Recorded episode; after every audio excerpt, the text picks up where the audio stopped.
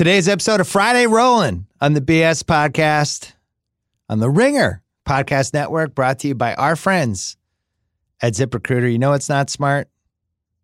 I don't know. Maybe running 100 plays inside the 10 yard line in Philadelphia last night and only succeeding on like one of them. Sound familiar, Atlanta fans?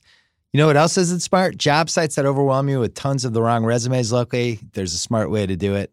ZipRecruiter.com slash BS. They find people with the right skills for your job. Actively invite them to apply. You get qualified candidates fast. That's why it's rated number one by employers in the U.S. based on Trustpilot rating of hiring sites with at least 1,000 reviews. Right now, my listeners can try ZipRecruiter for free at ZipRecruiter.com slash BS. ZipRecruiter, the smartest way to hire. We're also brought to you by SeatGeek, the best app for buying and selling tickets to sporting events, concerts, and more for $20 off your first SeatGeek purchase in any game or sporting event. And there's a lot of stuff right now NFL, college football, Major League Baseball, MLS, NBA's coming. Just use promo code BS, $20 off your first SeatGeek purchase. Download the SeatGeek app or go right to SeatGeek.com. We're also brought to you by America's favorite website, TheRinger.com, where you can read a whole bunch of football preview stuff. You can read about pop culture. You can read really good writing. Just go there. Check it out. Check out the Ringer Podcast Network, including our new podcast, Dual Threat with Ryan Russillo, college football, pro football, Tuesday nights. Nephew Kyle is producing that one as well. Nephew Kyle, the hardest working man at the Ringer right now. Coming up, we're going to talk to Wesley Morris about the life of the late, great Burt Reynolds and do our top five Burt Reynolds movies. And then right after that, Joe House is coming on to talk about Tiger Woods and week one NFL picks. We're going to do a little Friday rolling with House. This is a long pod. House comes on about an hour and five minutes into it if you just want the football stuff. But I don't know why you wouldn't want to hear me and Wesley talk about Burt Reynolds. My old Grantland teammate Wesley coming up next. First, Pearl Jam.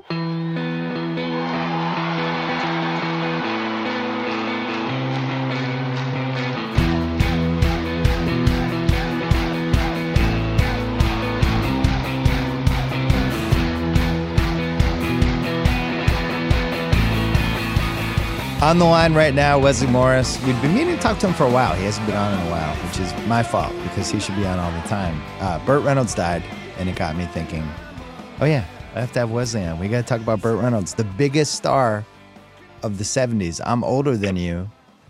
The hierarchy was probably Burt Reynolds, Redford Newman. And if you look at their IMDb's, it doesn't totally back that up. But there was no bigger movie star when I was a kid than Burt Reynolds. What was your reaction? Uh, I didn't even know he was. I didn't know anything. I mean, I guess I should have known he was sick, but I didn't even know he was 82. I know. I know. You could have told me he was 92 or 72. I, I think I would have believed the 20 year age range. I would have believed anything you told me.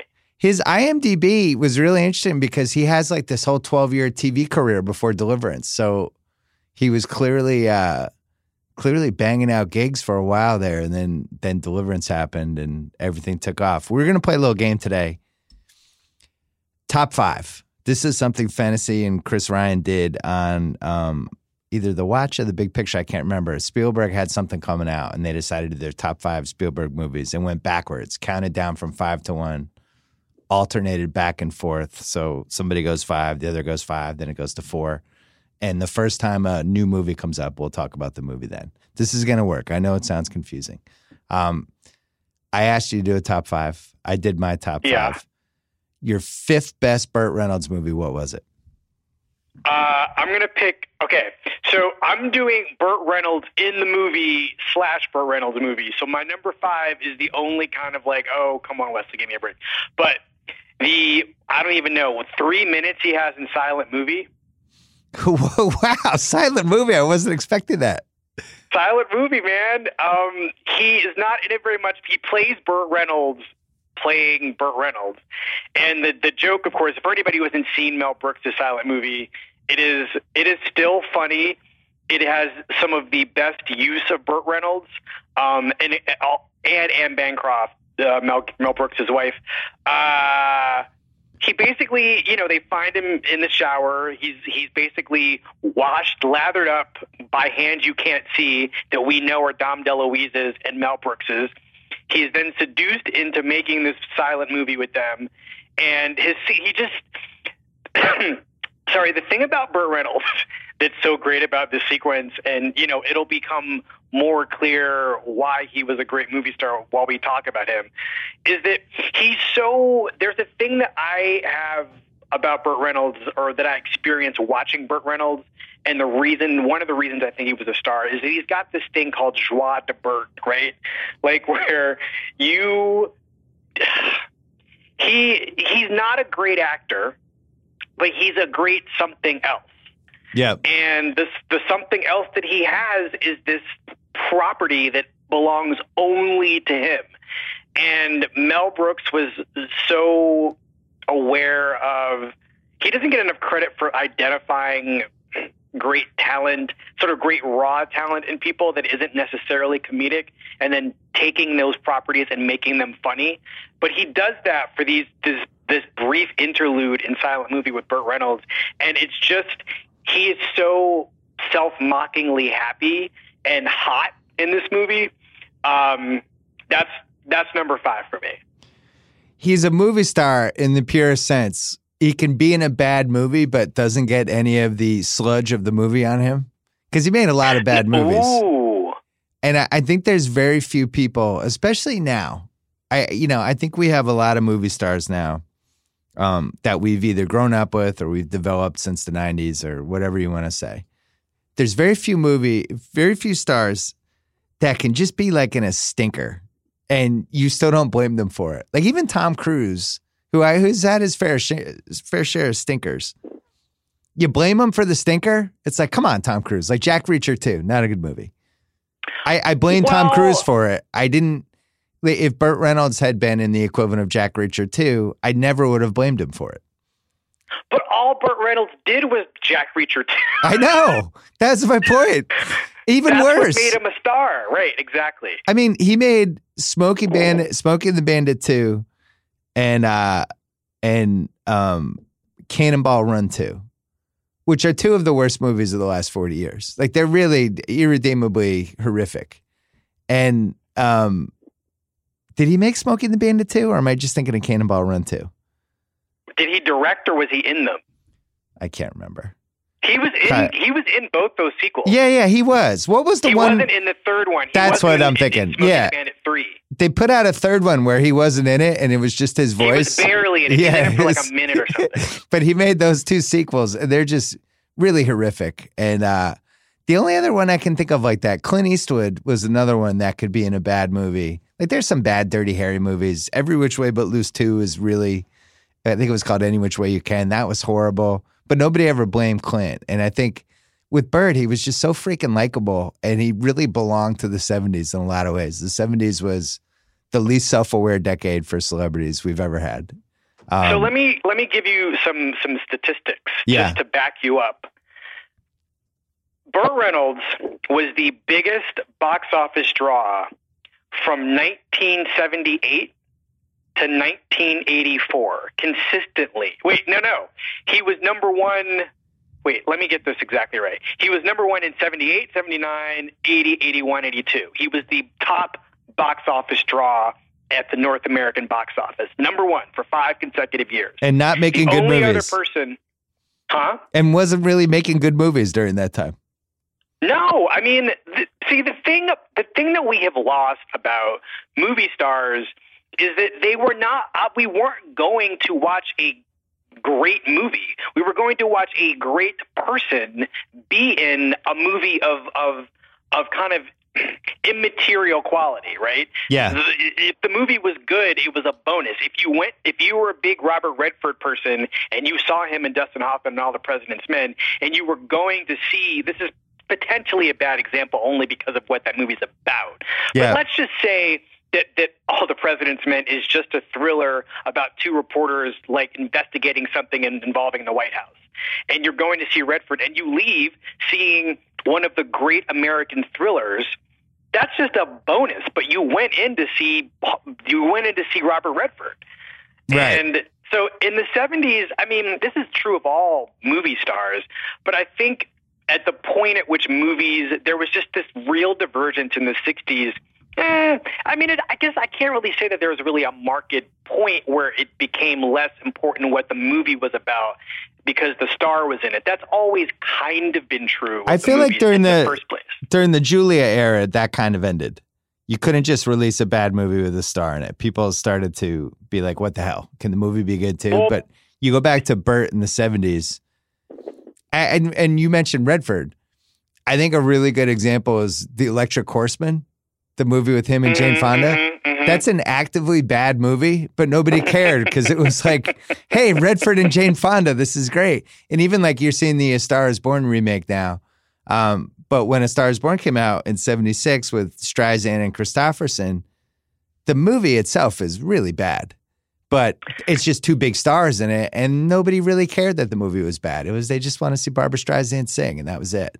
Um, Yes. simpler times. And I think I think that's a I think that's an important thing to keep in mind, which is just I mean you also mentioned there were five pure movie stars in the '70s, just pure non-character actor movie stars. yeah, Reynolds and New- Fonda, Redford, Streisand, Newman. and I'm gonna I'm gonna throw in I'm gonna throw in Richard Roundtree, even though he only like he was only only got to be a star in two movies. He was such a star in those two Shaft movies. And there just was like it was just so easy. He made it look so easy. I think you know those four people plus my bonus of Richard Roundtree. You- That was the '70s. You wouldn't throw in Newman on that? I, I think Newman has to. be Yeah, in there. Newman. Newman's another. Yeah, but Yeah. I mean, Newman also had a had like his. He became a star in the '60s, and he stayed Yeah. one in the '70s. True, true, Same true. with Heston. Because I remember when Newman was in Slapshot in '77, which I'm old enough to remember when that came out. I was like, wow, he's making a hockey movie. It was like a really big deal to me and my friends that Paul Newman was making a hockey movie. All right, my fifth choice. I have a lot of runners up, more runners up than I Me too. expected. Uh, movies that were only good because I like Burt Reynolds, like The End. The End is not a good movie. It's basically a movie about a Oh. guy whether he's deciding whether to kill himself or not. Dom DeLuise is in it at his all time and most annoying. And it's just not good, but Burt Reynolds is really great and likable in it. Same thing for Hooper, which um, really feels like it should be like rewatchable, but it's just not that good, but is fun because Burt Reynolds is in it. Um, the uh, Cannonball Run's another one. Paternity, Sharky's Machine. All of these were just solid Burt Reynolds movies. Gator. Uh, my number five choice, though, I'm actually I'm going early on this one. Deliverance. Ooh. So, Okay. um, this was the movie when Burt Reynolds put it all together and was clearly a leading man. It's a very testosterone um, kind kind of male bonding gone wrong. Um, hasn't aged that great, but at the same time has aged really, really great because it's almost 50 years old and it still kind of works and it's still kind of terrifying and the hillbillies are scary and and he's just a star in it. And you watch and you're like, oh, it totally makes sense that this guy would become the biggest star in the world. Um, I'm not Yeah. sure how many other guys could have played that part. I was trying. I was actually thinking last night of the modern guys we have. Who would have worked in that part? Like maybe Brad Pitt 15 years ago. Um, it's certainly not like a Tom Cruise part. You know, it's not a Leo No. part. Maybe Matt Damon. Um, but it's just not a Mm. lot. You there's a lot going on with that role. There's like a sexuality that he has. He's got empathy for his friend. You have to believe that he's ready to take on all the hillbillies in the forest.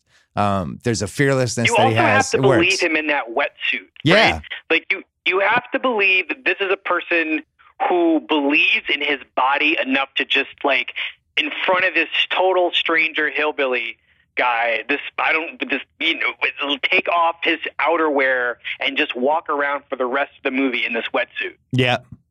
It's good. It's it's uh it was one of the most controversial movies of the 70s and led to a lot of squeal like a pig jokes and all that stuff. And now it's it's like three generations removed. Nobody remembers. But it was the movie that put Burt Reynolds on the map. Uh what's your number four? Number four, Sharky's Machine. Oh, all right. Make the case. So here's why I picked this. I picked this because Burt directed it. I think it's the best of the what five movies that Burt Reynolds directed, Yeah.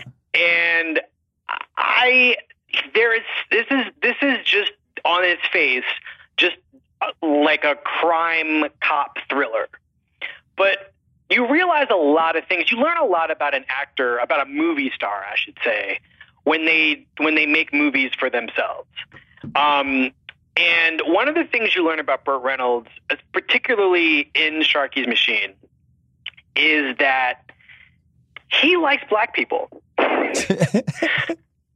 Sharky's Machine is basically a black exploitation movie starring Burt Reynolds, and it is also like a very deepened crime thriller that has some like creepy things in it. Like, I, do you remember the plot of this movie? You know, I haven't seen it in a while, but I was a big defender for years and years, and I just remember they it was during this stretch from like 81 to 83 where they would do these kind of action thrillers, but they they always had like some sort of dark element, like they would go like Mhm. 10% too far with something, and I can't Yeah. remember what it was in this movie. The 10% too far is the amount of time devoted to spying on Rachel Ward. Mm. Oh yeah. She's this she's this dancer prostitute who is basically the a governor, a gubernatorial candidate's concubine, played by Earl Holliman, by the way, who I will confess to having. We have not talked about how hot I am for Burt Reynolds, so it seems wrong to say I had a thing for Earl Holliman. That's so weird. I'll just table that. Earl Hall- okay. Um, All right. But anyway, she plays the con like basically the concubine of Earl Holliman, the guy, the French dude controlling him, and the victim of the assassin hired to assassinate her because she she's jeopardizing the campaign basically. Yeah. And so there's a 20 minute sequence where Burt Reynolds and Bernie Casey, who's really good in this movie, Love Bernie Casey. Yeah.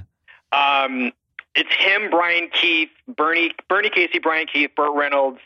Um, Charles Durning plays like the, the sheriff or whatever, uh, the sheriff, the the police lieutenant or captain, and it, they're just spying on Rachel Ward. It's super duper weird. He starts tearing up at some point when she's when she's made love to by this French dude. It's just so weird It's stalkery. but it's stalkery but not despite that but there's something about the generosity of spirit. There's a lot of time devoted to rachel ward's character before she's both fucked and killed. Um, so you kind of have an understanding even in, in the limited drawing of this character that you know this is a woman with with ambitions and dreams and hopes and and sexual desires that don't have anything to do with how much a man wants her um, and the whole time Burt Reynolds or Bernie Casey or Brian Keith is watching her reveal herself in this way Mm. um, there's a lot of scenes of them just sitting around doing nothing. I mean, Burt Reynolds is just there's a kind of command that he has, um, just like just in a scene with five other dudes. Yeah. He's, he's gotten he got really trim.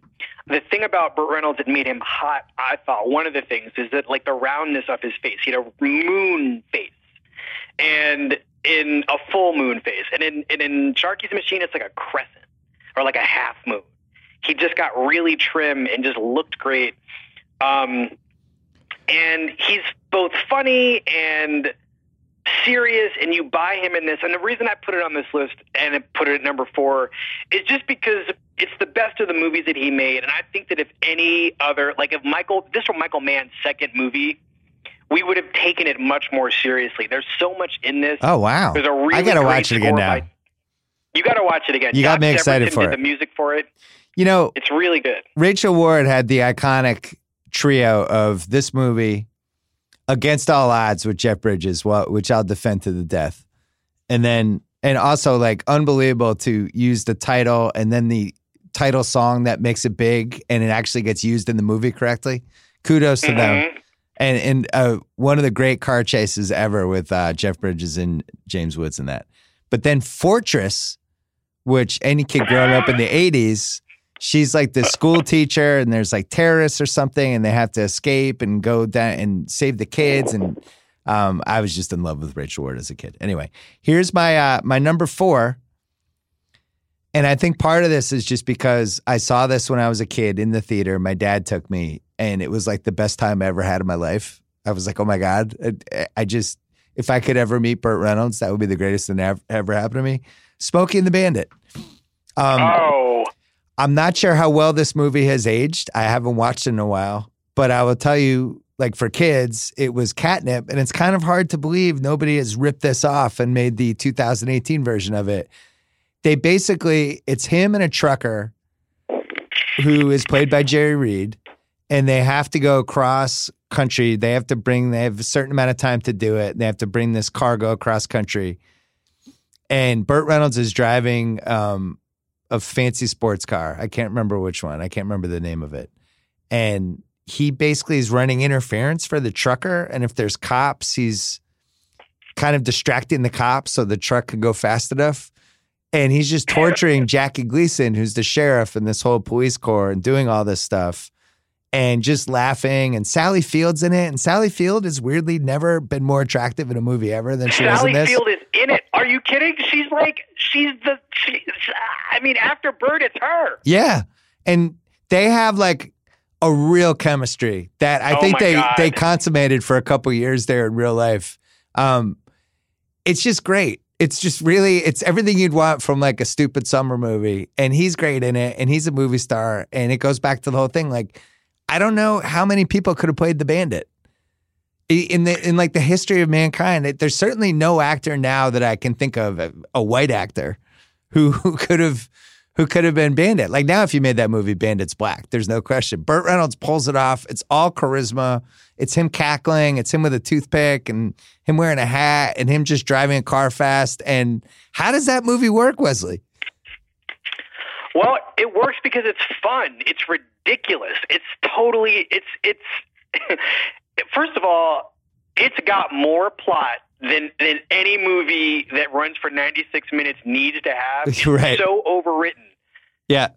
and it doesn't. But it, it, you know, there was a period from like 77 to I would say mm, maybe 79, 80, where, where every sort of big Hollywood movie had about three credited screenwriters, and it's like they took three different screenplays and just stapled them together, Yeah. and so they had more movie more movie story than they needed.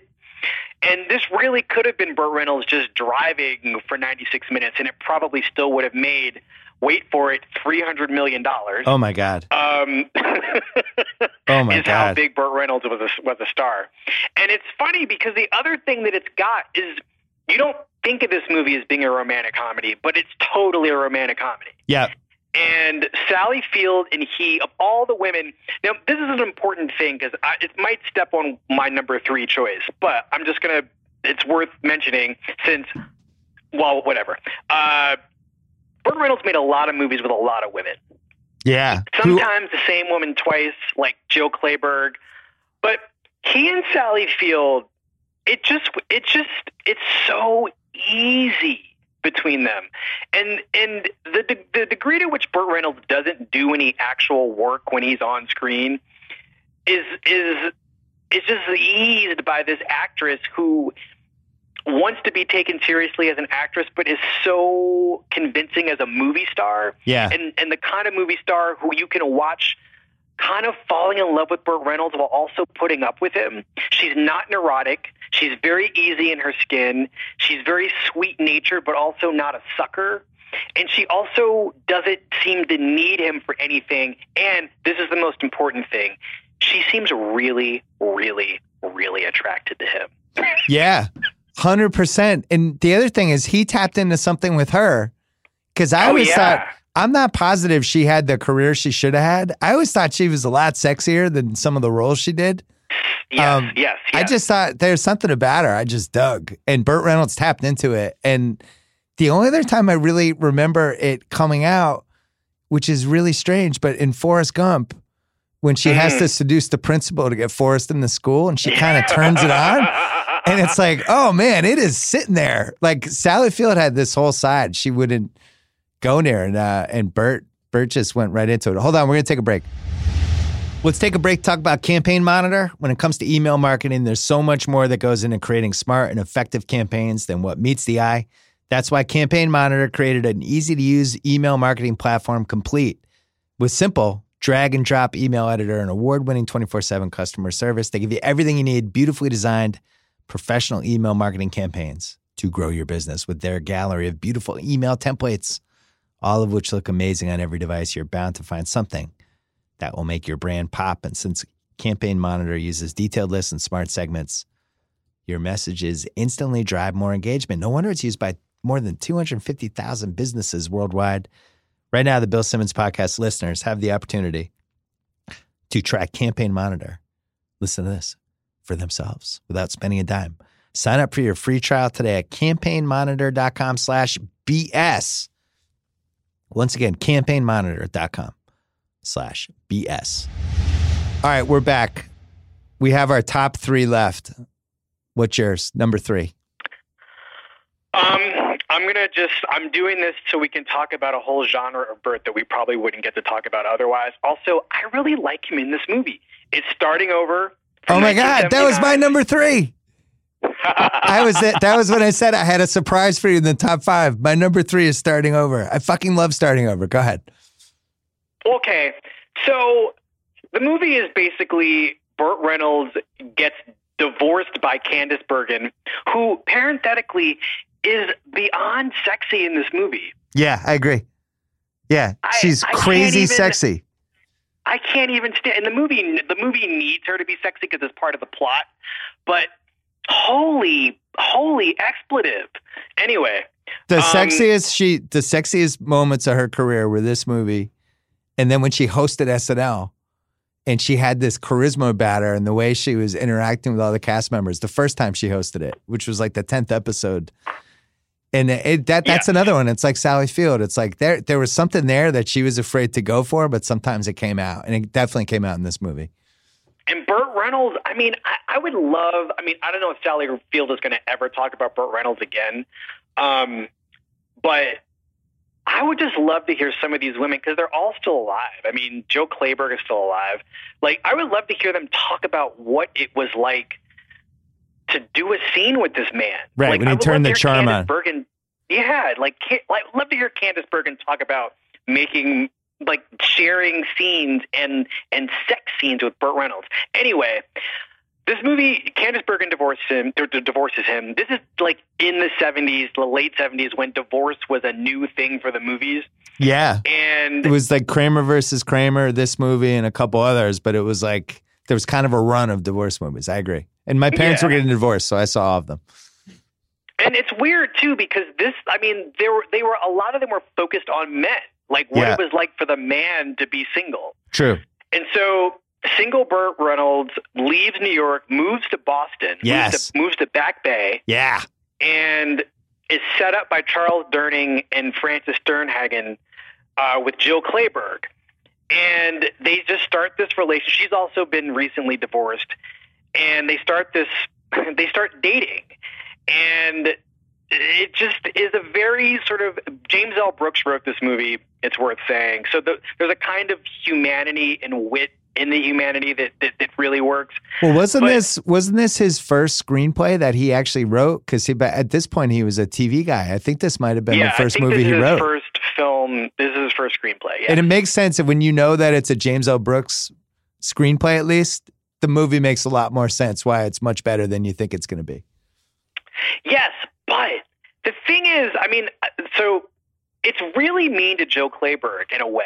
Yeah. Right? Like for you have to spend. There's a great the great scene in the movie is the dunk tank scene, right? Yeah, Where it's just a real comic emotional feat for her and he is so casual she's basically she's a school teacher and i guess there's some fundraiser. I don't exactly know why they're having this dunk tank but she is you know agreeing to be to sit on the plank of the dunk tank. And you know she's asking the girls and the women come on girls and women like you can do it. You've got a great arm sally. Hit the hit the button. And the women seem to take the challenge and burt reynolds who she has just broken up with like for I maybe the second time yeah. Um, because she's totally neurotic, comes up and starts throwing balls at the at the at the button, and she goes in. And then she sort of gets up and she sits back on the plank and says, "Would anybody else like to, like a try?" And he hits her again, and she falls in, and it becomes this very funny painfully prolonged, but it, but at the same time excruciatingly funny sequence where she keeps getting redunked, and by like the third or fourth time, she just loses it and starts cursing in front of the kids. And Reynolds is so cool the whole time, but he's never cruel in his coolness. Right. He's just like, I was just trying to get your attention. Now that I've got it, can we please talk about why you dumped me? And there's nothing creepy about it. It's kind of mean, but in a classical movie sense that isn't misogynistic. It just, um, I don't know how to explain why this isn't as horrifying as it sounds like it might be. But you watch it, and I, I mean, I watched it fairly recently actually for this other thing I'm doing, and I kind of welled up during this scene because Yeah. it's very moving. So Um, it was and- directed by the guy who did All the President's Men. It Yeah. was nominated. Um, Jill Clayburgh got nominated and Candice Bergen got nominated. Like this was a big ass movie in 1979, And it made a lot of 1980 money, Oscars. Made a lot of money. It was. It's also my number three. It was a kind of I would call it a dramatic rom com because mm-hmm. there's some drama elements to it. Jill Clayburgh had this run in the 70s that I'm still not sure why it happened and why she was the one that won the roles over other people. I, I it's kind of inexplicable 40 years later. Um, but he's Burt Reynolds because he's great with everybody. He was great with her. But the the reason, I mean, I think this is a good movie anyway, and I'm I'm all for all 70s divorce movies. But the real reason this has a piece of my heart beyond that it's a really good movie is the Boston stuff. It is Yeah. one Oh, of the Celtics thing at the end. Oh my God, there's there's but there's old Boston Garden in it. He actually, I think he works for the Boston Guard in the movie, but a lot there's a, just a lot of Boston, Back Bay, Beacon Hill.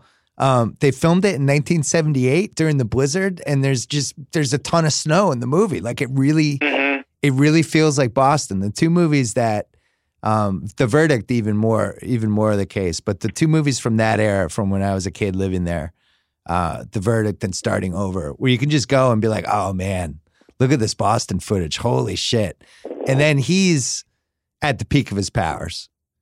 You know, he's the thing with him was he could be the guy in Deliverance, but he could also be the divorced guy who has no self esteem and is slowly winning it back.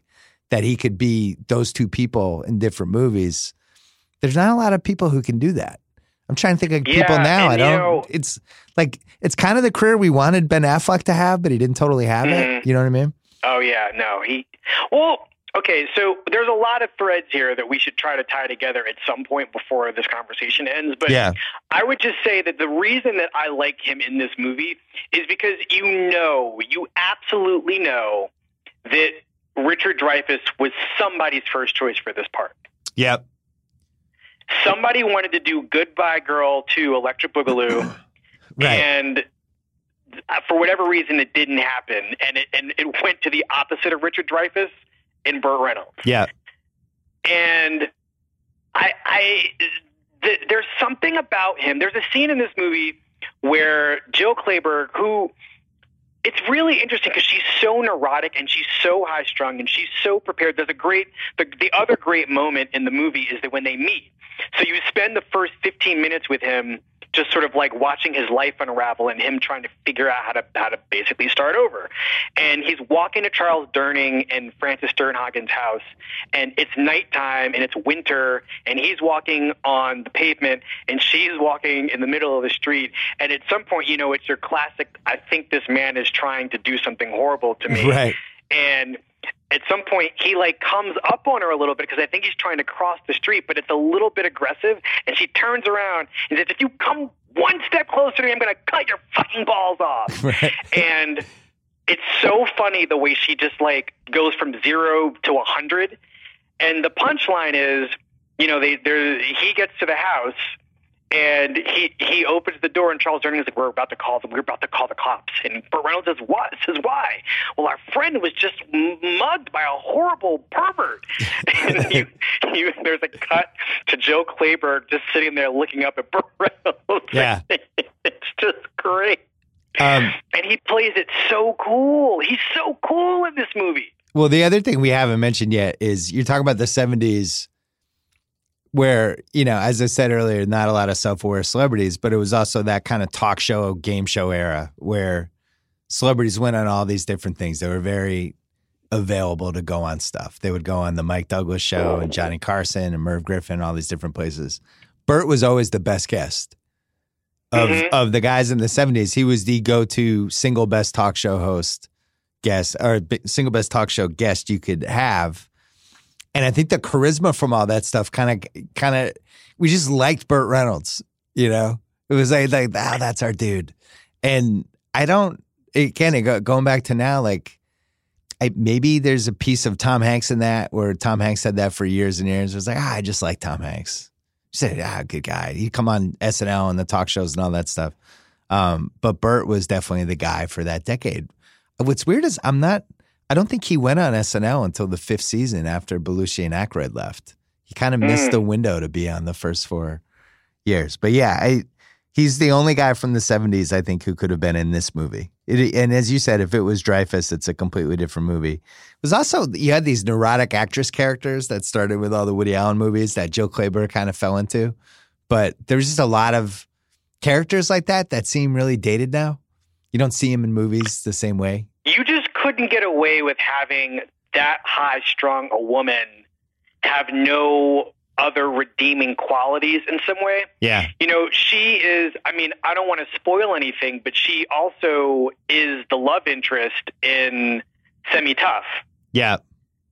And she's actually Which not, is weird. She's not so much better in that movie, but the degree to which her neuroses are sort of. There's something about how hot she is for Burt Reynolds in that movie uh, that sort of makes her more tolerable than she is in starting over, where you have a great deal of sympathy for what has driven her to this point of neurosis.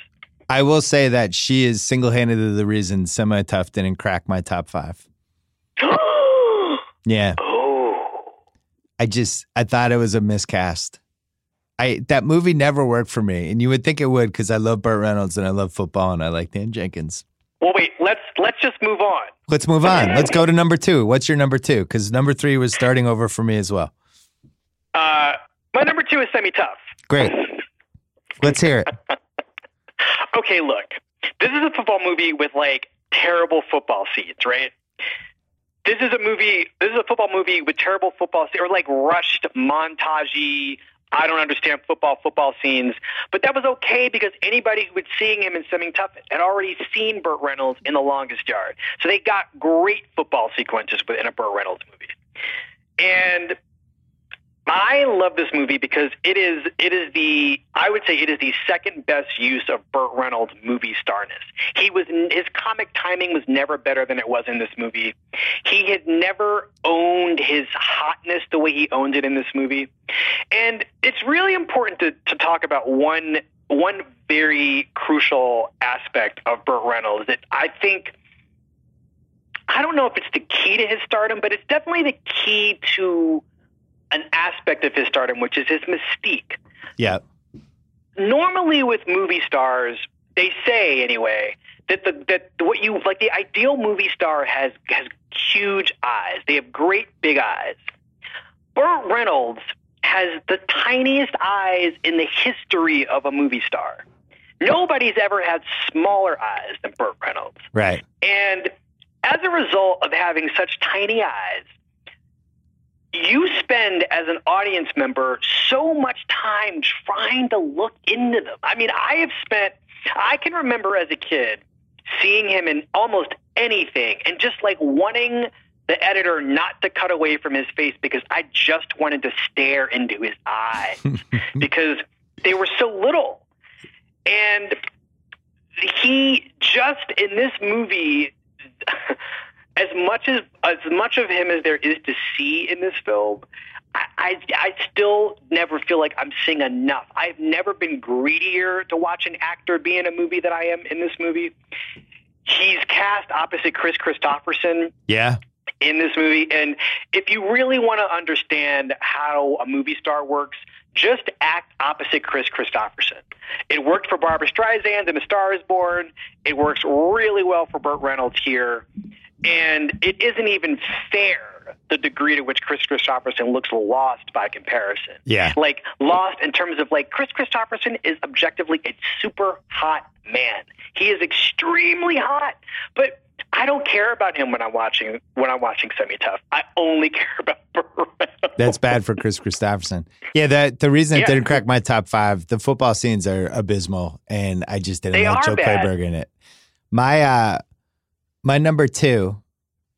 Actually, let's we- we're really getting to the to the nitty gritty here. Um, let's take one more break. Quick break to talk about the Starbucks double shot. Starts with bold Starbucks coffee blended with milk for a smooth, creamy, delicious flavor. It is enhanced with ginseng, guarana, and B vitamins. It's the kind of thing Burt Reynolds would have advertised for 40 years ago because I think he was also smooth and creamy and delicious to a lot of people out there. Double shot available in six delicious flavors mocha, vanilla, hazelnut, white chocolate coffee, Mexican mocha. It's an energy coffee drink that not only tastes great, but gives you the energy to go from point A to point done. As I've gotten older, I've realized I need that second coffee type of thing around 3.30, 4 o'clock. And you know what's been my friend lately? The Starbucks Double Shot. Starbucks Double Shot, energy to do the things you actually do. Find it in your local convenience store. So I had, I really battled between one and two. And I'm going to go, even though it's it's a number one movie for me, I'm going number two for Burt Reynolds just because he's older. It's a different stage of his career. But uh, Boogie Nights. Oh, Burt Reynolds is Jack Horner. It is one of my 10 favorite movies ever. He, at that point, had his movie career really fell apart 84, 85. His two, we, sh- we haven't talked about his toupees yet. His toupee game became Howard Cosell slash William Shatnery. And all of a sudden, he just got old and he wasn't, didn't have the same charisma anymore. And he hit this kind of, kind of uh, limbo stage between being an old actor and being the the young, uh, great actor hunk guy that he was in the seventies, early Can I eighties. interrupt you for one second just to talk about that stretch that Yeah. he like from Smokey and like for, let's say from Stroker Ace or Yes, City Heat with Clint Eastwood. and stick so eighty four and Heat. he goes from Stick it's like just naming some of the some of the greatest like non hit hits. City Heat, Stick, Malone, Mm, Rent a Cop with Liza Minnelli. uh, I mean, It got- physical evidence, and then we he made Heat. Cop and a Half. He made Heat, and when it would come up on cable, you know, the last twenty years, you'd get excited because Heat was on, and then it was oh, it's the Burt Reynolds Heat. So it was just a rough stretch. And then he married Loni Anderson, and they were just the creepiest, weirdest couple. And he says he said after it was the biggest regret of his life. He made that show Evening Shade on CBS with he, Marilu Henner was his wife. He's like a failed high school coach, and was just hitting this he was demo. good on that. Yeah, he was good in it. It was, it was a demo I wasn't a part of. It was geared toward like people 45 and up, and just kind Our of parents. yeah, and just kind of became a TV actor. And then Boogie Nights brings him back. Boogie Nights gets just starts getting a shitload of buzz in 96 as it's being made. This is a huge, this guy, this director's gonna be a big deal. Mark Wahlberg's in it. It's a huge cast. Uh, this was on the heels of Pulp Fiction when it was like these indie movies with famous people were starting to become a thing. And he's immediately distancing so, himself from the movie. And it's just there's a whole weird vibe, but people are still excited about it. And it comes out, and he's fucking Burt Reynolds again. He he's completely revived as whatever charisma he had. It's not as sexual because Jack Horner is not really a sexual character, but is Mhm. definitely, you know, a- appreciates sex, values it, um, wants to turn it into art. There's that great scene when uh, they're cutting whatever the Dirk Diggler movie is, and the guy's like, "This is the best film we've ever made," and the and the guy who's editing is like, "It's a real film, Jack," and he's like, "This is one they're gonna remember me by," and it's just he he he's this father figure slash um kind of artist in a world where the where porn is just heading toward video cassettes and just this grisly ending and he's great in it and i can't imagine anybody else in it i also can't imagine a better like career revival part than that Mhm. now he was in Mhm. striptease fantasy that we'll read fantasy's top five at the end striptease cracked it so it, it's not like he hadn't tried the comeback part but this worked out about as as well as it possibly could have. It's hard to imagine um, anyone else in the role, and he had real tension with Mark Wahlberg that spills out in the pool scene where they get in the fight, and it really does seem like they're going to get in a fight. And Paul Thomas Anderson said on this podcast that it really was tense for those two days, and a lot of stuff spilled over in that scene, and and you can feel it. It really seems like they're going to start punching each other. Uh, great role for him. Fantastic, iconic movie, and that's my. Why did two. he? Why did he distance himself from it? I think he didn't. He never saw it, and I Mhm. think he didn't realize it was going to be so porn heavy, Mm. and he just didn't instinctively like it. And I don't think he liked Wahlberg, and I think he thought. I was researching last night. He he said uh, he he was really dismissive of Paul Thomas Anderson. Like he gave some interview to GQ three years ago, and they were like, "Do you think you'll ever work with Paul Thomas Anderson again?" He's like, "I don't think so. He's too full of himself." And he told this story about Paul Thomas Anderson bragging about the opening shot in Boogie Nights and how like unique it was to have the the camera just follow it all the way through that thread for the first four minutes. And here's this quote where he's like, I had to explain to him that five other movies have done it, and then I listed the five movies to him. He was just like such an asshole. um, Mm, but I mm. think he became an asshole. I think that was part of this whole Burt Reynolds from mid 80s on. I think he was so famous, he kind of became really hard to work with in a lot of ways and became, he was the Mhm. biggest star in the world forever and could not fit in from a chemistry standpoint a lot of the times. Yeah, that's interesting. Like I, I, I'm as as you know, I am I'm an enormous lover of Paul Thomas Anderson, and this might be my least favorite Paul Thomas. I know that's one of our, that's one of our rare like divergences. Um, I don't dislike it. I just don't love it as much as other people do. And I, I think my central problem with that movie is that I actually don't think Wahlberg is that good. And he's a he creates a void for me that no one else in the movie can fill. And I also think it is his least original movie because it's so besotted with with other with great aspects of other great movies, right? Yeah. Um, I rem- I can I still can only see Scorsese and Tarantino in this movie. I don't see Paul Thomas Anderson. Hold Um, on. I got to wipe the tears out of my eyes. They're hurting my feelings. um, I mean, look, he's one of our great he's one of our great filmmakers. Period. He might be our greatest greatest American filmmaker, and this is just this is a young person really. I don't want to say I don't want to say punching above his weight, but kind of punching above his weight in in in, in a in a great sense, right? This to me was an omen of everything else that happened. He more than than capitalized on it. But I also think that you know, he was trying to, he was doing a thing that Tarantino was good at, which is like taking some rubbish heap movie star who, who used to mean something to this country and resurrecting them and telling them what, telling you as an audience member why they mattered. Yeah. Um, but I think that for me, it is like, I think Boogie Nights is a, is a great work of like karaoke and pastiche and not terribly original storytelling or ideas. Well, you're never coming on my podcast again. So what's your number one?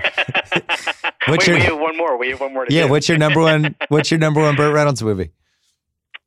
It's Smokey and the Bandit. Ah, that's your number one. You love the Burt Reynolds Sally Field.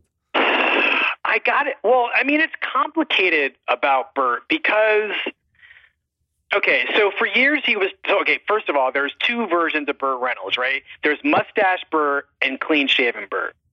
And in Sharky's Machine, bearded Burt. Mm. And then there's Toupee Burt. There's just so many different iterations of this guy, all based around hair, right? And there's also the fact that he seems like he's from he's something else, right? He isn't just some white guy. There's some other race or ethnicity in there somehow. It's And, Florida. You know, he he says he you know that he's Cherokee, right? Yeah. I thought you were gonna say Florida. uh, no, I mean he's Cherokee. Okay. You know, and so what you you see something in him that is just so unusual and it's so fascinating, and and it kind of made and, you know he looked he was tortured by the by being compared to Brando because he looks so much like Brando it's insane, and but with the mustache he looks like Clark Gable. And without the mustache, you know, in the 70s, he looked like Sean Connery, too. Yeah. And uh, there's just something about the reason I'm choosing Smokey and the Bandit above like the best little whorehouse in Texas, above uh, Paternity, above like 15 other movies where I think he is just he's just totally on is because that movie the reason that movie was a hit was because and I think Pauline Kael said a version of this when this guy is moving or when he is in something that moves there's nobody who's a bigger or more interesting star Yeah. because he has such a command of how to hold the wheel of a car, how to hold a football, how I mean, and this is going to sound crass, but and I don't mean it to, but like when he's driving that car with Sally Field in his lap, oh my god, there's just Yeah. You think they're just going to start fucking in the car? It, they don't need to though. This is this is the other thing about Burt Reynolds because I actually think that his um his kind of improvement in terms of like movie quality and daring is Michael Douglas, who was actually interested in having sex Yeah. and and like exploring the problems of being the kind of man that Burt Reynolds was. Um, is that Burt Reynolds didn't really he having the sex wasn't that interesting to him. Embodying the sex was was more interesting and more important to him. And Smokey and the Bandit is such a such a an explosion of what is hot about Burt Reynolds, even though he does very little, like compared to Semi Tough, where he is just he is just like a walking erection inducement, and like like a walking thing to just like make you totally just horny beyond horniness. He's not doing anything in Smokey and the Bandit, but just just being. I mean, his his line delivery is perfect. It, you know that this is a you know this movie should not work at all, but it totally works because this man is telling you, I'm a movie star. I can take this crappy movie. I can I can get something done with it. I can have all these great actors like Jackie Gleason and Sally Field around me. But I'm going to be the center of gravity in this thing and I'm going to like hold all this chaos just just with my presence. And it's a mustache movie, which means that his swagger just operates in a totally different way than it does when he has no mustache. He seems very shy and reserved with no mustache. Long longest yard accepted. And I don't know. It's just it just it is such a great demonstration of of what made Burt Reynolds Burt Reynolds to like not just me, but but but you know to America. It's his LeBron going to the Lakers movie, where he's just like, you don't even, you don't even need to sign anybody else. We'll be fine. We're a finals contender. I'm here. We don't need a script. Don't worry about it. We'll figure it out on the fly. We'll win 58 games and we'll and we'll make the conference finals. It's fine. That's Smokey What's and the yours? Bandit. My number one is the longest yard. Uh, I think I think to this day, to this day, this moment, I think it's still one of like the five or six best sports movies of all time. It is Mhm, mhm. 44 years old. You could make a case that it started sports movies. It started the modern sports movie. Um, it is the first watchable sports movie like for right now. You could watch Mm. Longest Yard today with your 10 year old son or, you know, whoever. And in 18, three 18 year olds, doesn't matter. Nephew Kyle, have you seen Longest yes. Yard? Oh, Yeah. Nephew Kyle's in. Okay. Uh, it's just good. He's just a movie star in it. And it starts out, there's a little anti hero, and it's actually a jarring first scene. He's he's living with some rich girl. He's a disgraced point shaver, and he's living with some some ri- some sugar mama basically. And they get in a fight. He actually He's a gigolo. It. or a gigolo, well, whatever he was, and he and he hits her, and and you know in the seventies not a big deal. Now you watch, you're like, wow, I'm out on this guy, but they they wanted to establish that this was not a good guy. You know, when they make sports movies now, it's like this guy's not a good guy. He like spit at a fan. Back then, it was like this guy's not a good guy. He's shaved points and he's hitting his girlfriend in the opening scene, and he goes to jail. He gets chased around, goes to prison all the prisoners look down on him because he's this guy, Paul Wrecking Crew, shave points. and eventually he realizes like to to kind of curry favor with who they they trap him in some sort of thing, and he has to play the guards in a game. He has to organize a team. The evil warden, played by Eddie Albert, um, basically organizes a convicts versus the guards game. Burt Reynolds as QB, and I, I, won't spoil it if you haven't seen it. I know you've seen it, Wesley. It's but, unspoilable. But the last half hour is still holds up as just unbelievable.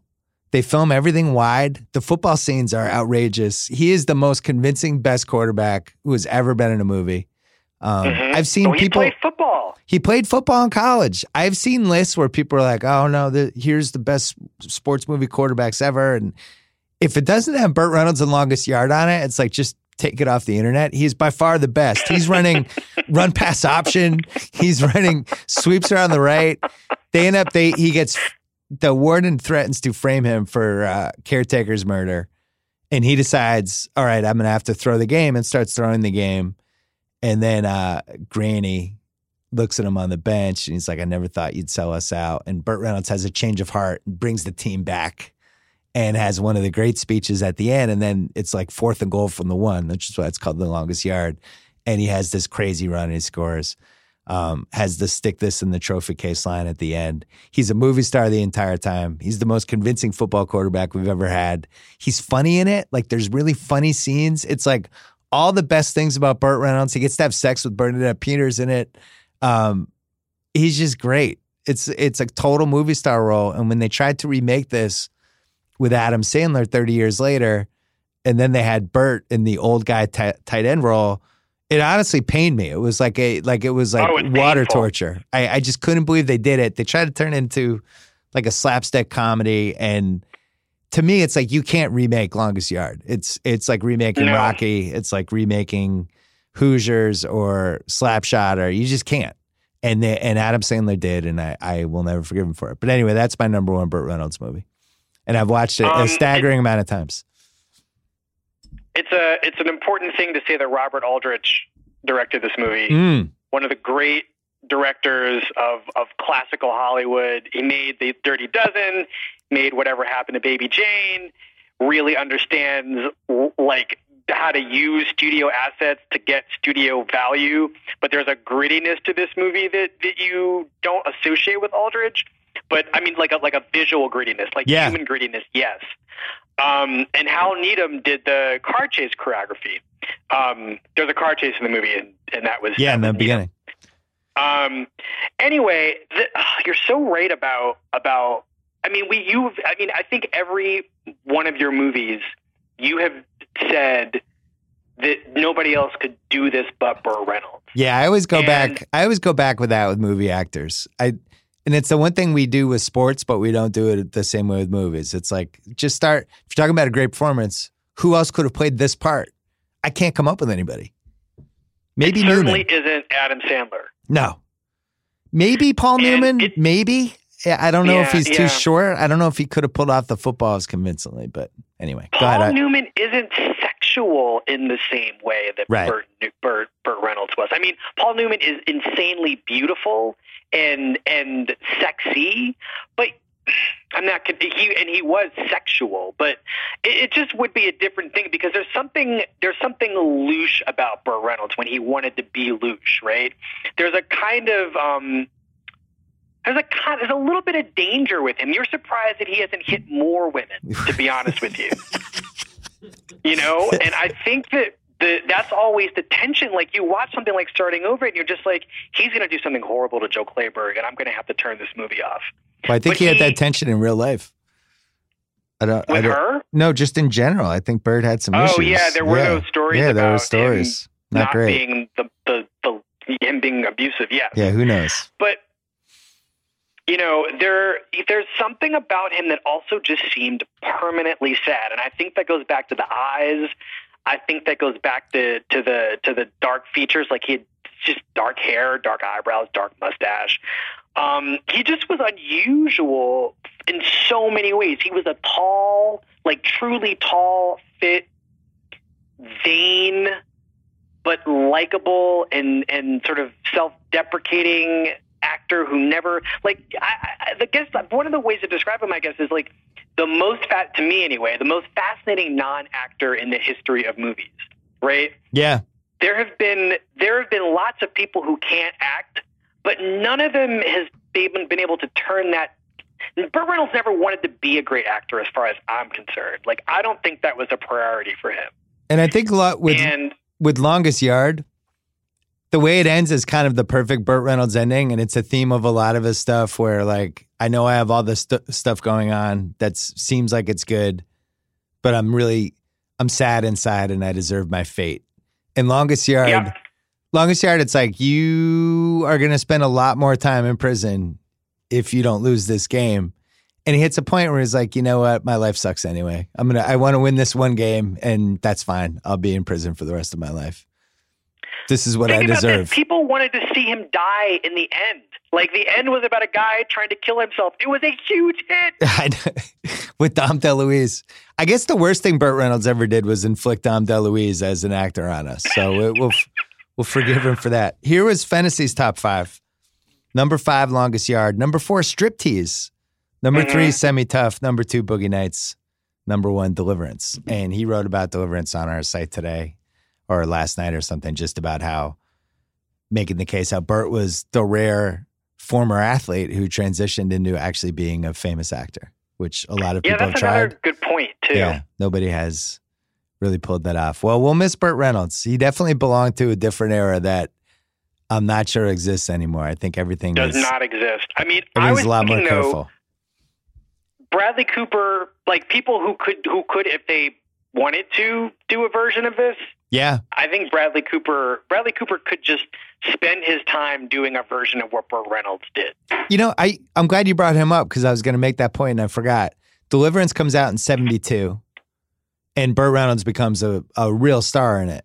But you still need that second one after the one that you the breakthrough hit to kind of prove you're a movie star. And I think Longest Yard was that for him two years later, where it's like Mhm. nobody else could have been in this movie. I'm a movie star. And for Bradley Cooper, weirdly, it was Limitless. Mhm. Limitless came out like three years after The Hangover. Kind of stupid, generic, like weird, weird, crazy plot. I actually thought it's a really smart plot, but the kind of movie that kind of comes and goes. And Bradley Cooper carried it, and it made a lot of money. And I think it made everybody realize, like, oh, he's a movie star. And I don't think we were convinced until weirdly Limitless came out. And I think that was the case for Longest Yard. Before we go, and we have to go because we got to do football with Joe House. Where where where do you rank for a stars Born on a scale of one to ten for an anticipation uh, on the anticipation level right now? Uh, I mean, it's pretty high. I've seen it, so I'm. I'm Oh, you saw it? I've seen When it. did you see it?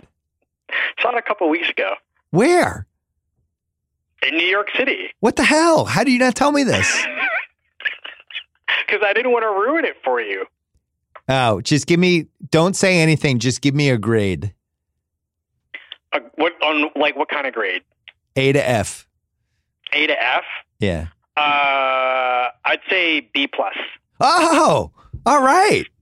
This is Strong B plus. this is the Ringer's most anticipated movie of of uh, 2018. We've had more conversations, debates in, in our movie Slack. People posting trailers. Nobody knows what to expect.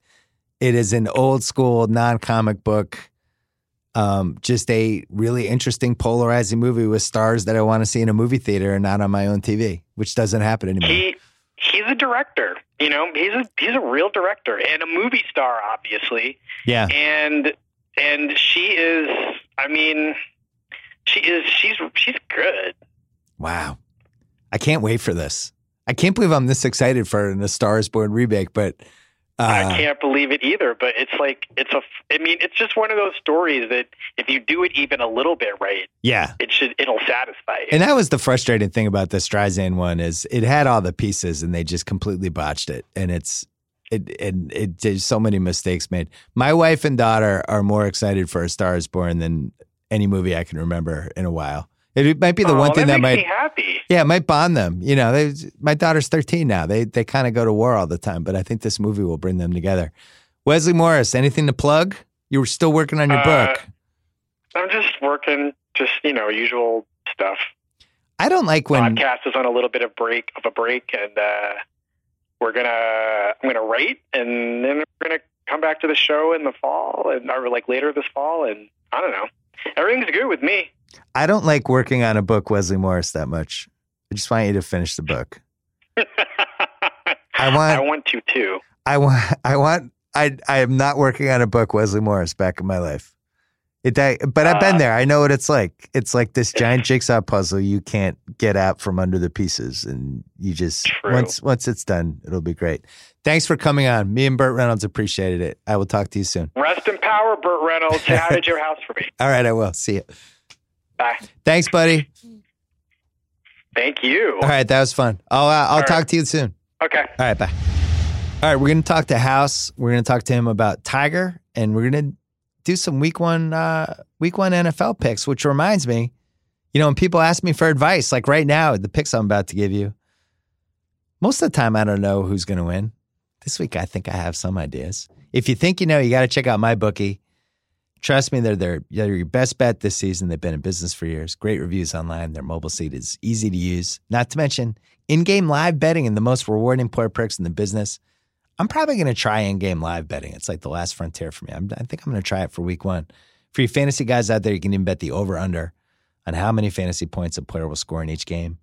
Lay down some cash. Win big today. You win. They pay. J- join now. MyBookie will match your deposit Dollar for dollar, use the promo code Bill Simmons when creating your account to claim up to $1,000 in free play.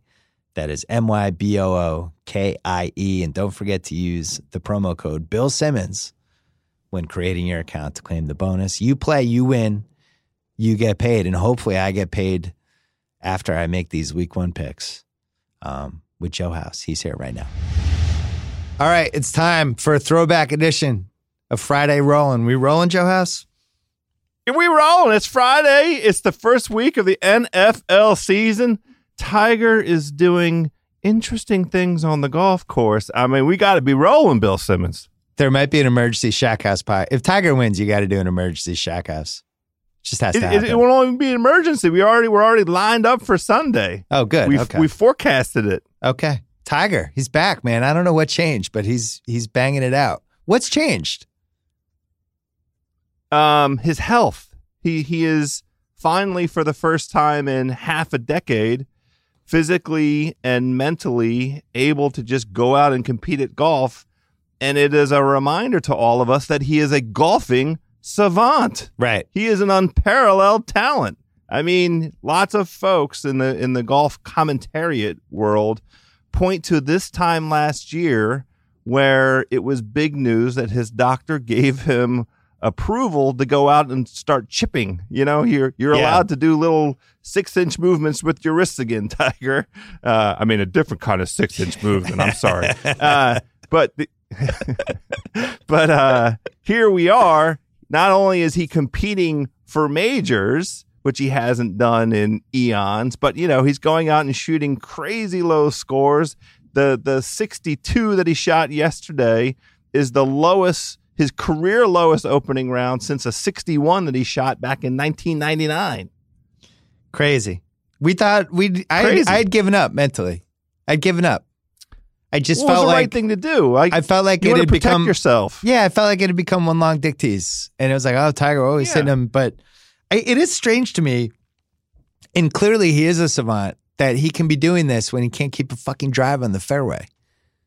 And well, that was the the big difference for yesterday.